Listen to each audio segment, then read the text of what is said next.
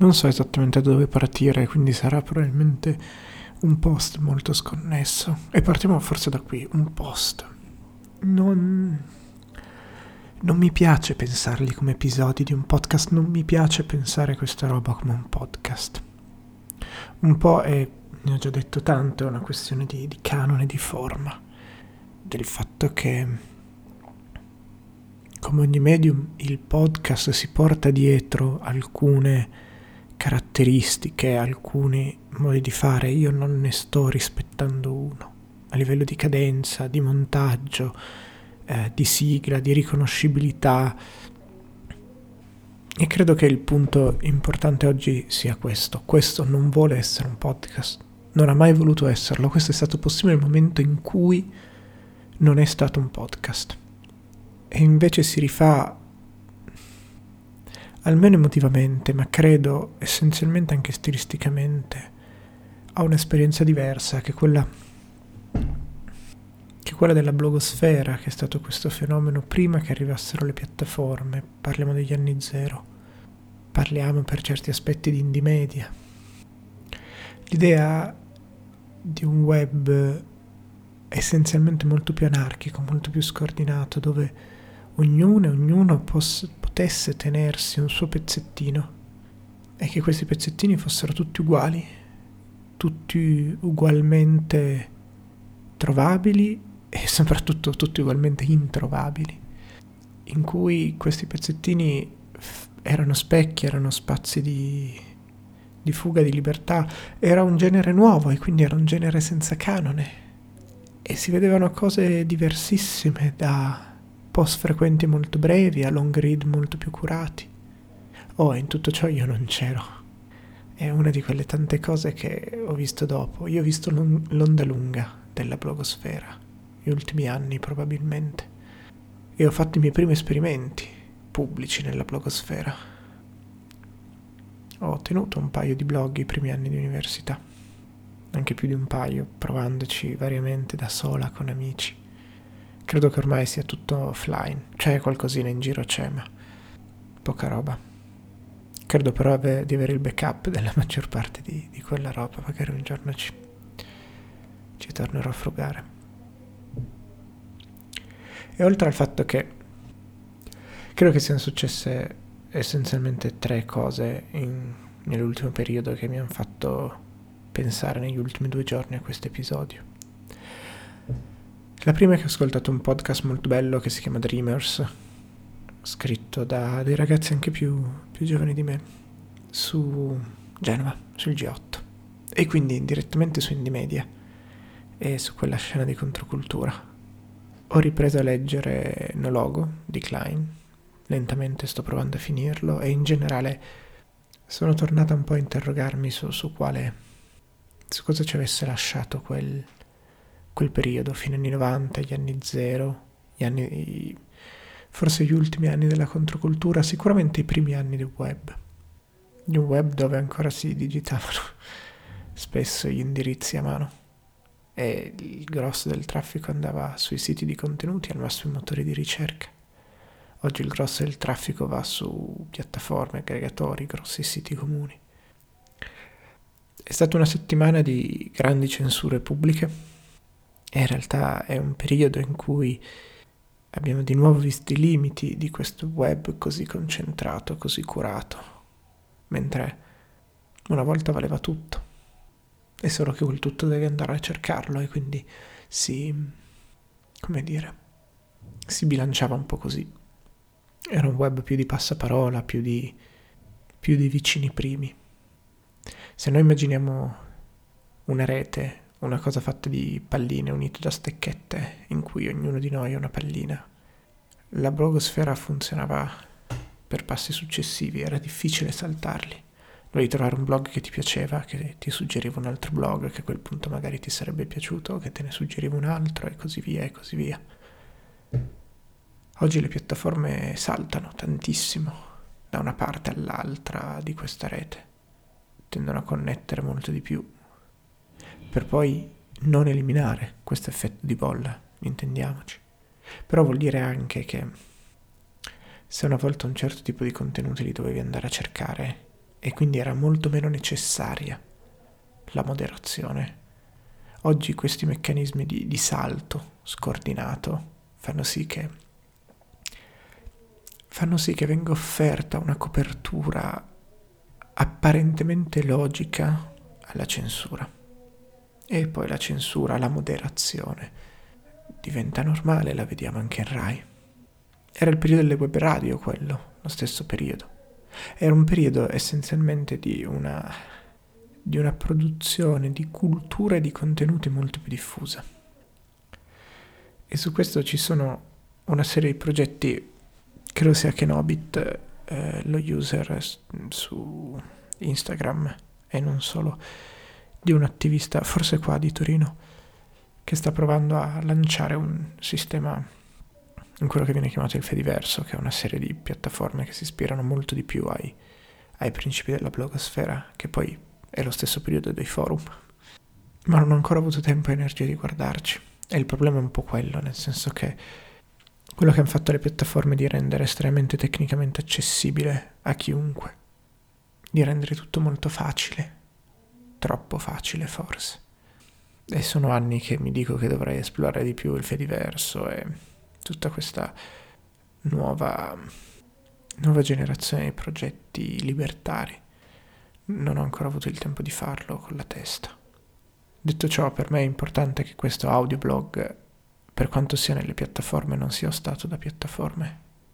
Non è un server mio, per carità, però è un'azienda tedesca che affitta pezzi di server su cui io l'accesso, io decido cosa ci sta sopra. Poi tra l'altro i tedeschi sono particolarmente pignoli in fatto di privacy, quindi si può contare che se non fai robe esagerate non, non intervengano. E quindi il punto è che questo audioblog è oggi ancora disponibile anche senza utilizzare le piattaforme. Poi sono comode, sono un modo per farlo girare di più. No, non è vero, non sta girando, però va bene così. E... Però appunto ci serve mantenere degli spazi che siano essenzialmente molto più autogestiti, che siano essenzialmente molto più liberi alla fine. Perché se no, fa... se no cadiamo nel problema per cui ogni forma di espressione deve essere conforme a un certo zeitgeist, un certo sentire che però è quello del potere.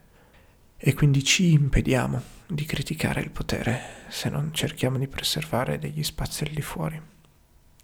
Nonostante tutto è lo stesso motivo per cui, per quanto possiamo non essere d'accordo su alcune pratiche, su alcune cose, gli XOA, i centri sociali occupati e autogestiti, sono in qualche modo importanti perché chiamandosi totalmente fuori hanno una libertà di azione che stupidamente un circolo arci non ha.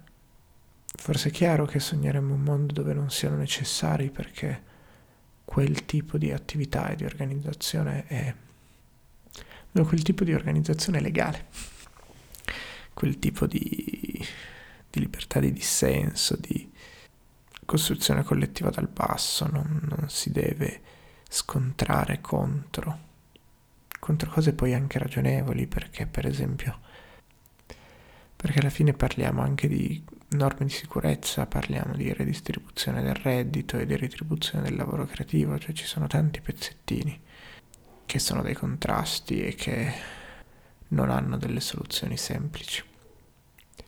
E l'ultimo motivo è che sto tornando per piccoli incidenti di vita in qualche modo sto tornando a ragionare su che cosa significhi oggi queer, o meglio, su che parola usare per descrivere quel, quel sentimento verso il mondo.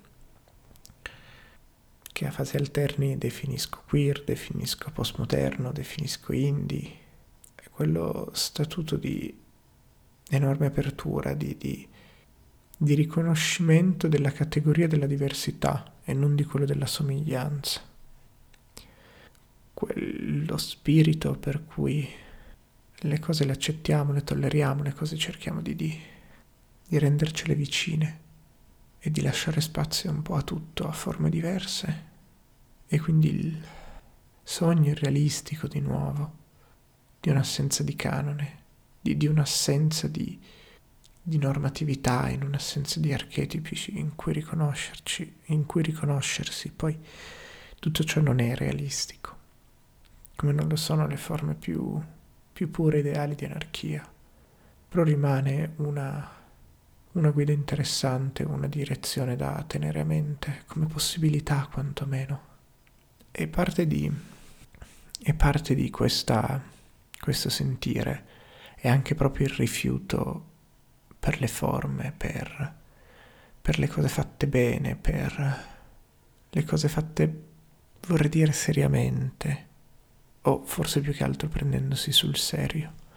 E quindi è probabilmente un pezzetto simbolico, ma è importante per me riconoscere che questo non sia un podcast, perché si inserisce in un'altra tradizione, perché riesce a essere fatto solo perché ignora un canone e non cerca di seguirlo, e perché in questo suo tentativo di lasciare traccia condividere alcuni frammenti è anche un tentativo di riappropriarsi di forme e di immaginare forme diverse, di diffusione di idee. E sorge forse la domanda che magari lascio un po' qua sul finire. Se esiste dov'è l'equilibrio fra il vale tutto e il controlliamo tutto, fra il mondo delle autopubblicazioni e quello di un'editoria che a volte sembra ingessata.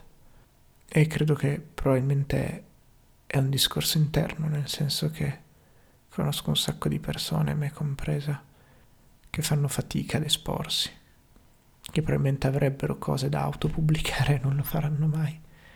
E dall'altra parte però c'è la necessità di autopubblicare c'è necessità di dire nel momento in cui si vuole dire, di lasciare certe cose appunto correre anche al di fuori da certi canali e di interrogarsi su come fare controcultura oggi, su come ricreare radio, su come ricreare social, su come ricreare televisioni, su come ricreare riviste, su come creare degli spazi che possano essere non solo di dissenso, nel senso che quello mi sembra molto normale, molto immediato, quasi una precondizione, insita nella stessa idea di andare fuori, ma soprattutto luoghi di sperimentazione immaginazione, luoghi che ci permettano di, di ricreare un lessico, un immaginario delle aspirazioni per il futuro e evitare di morire soffocati in questa cappa di presente venduto come realismo.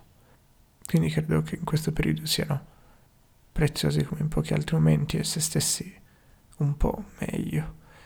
Probabilmente cercherei di dedicarci, cercherei di fare attivismo in quel modo.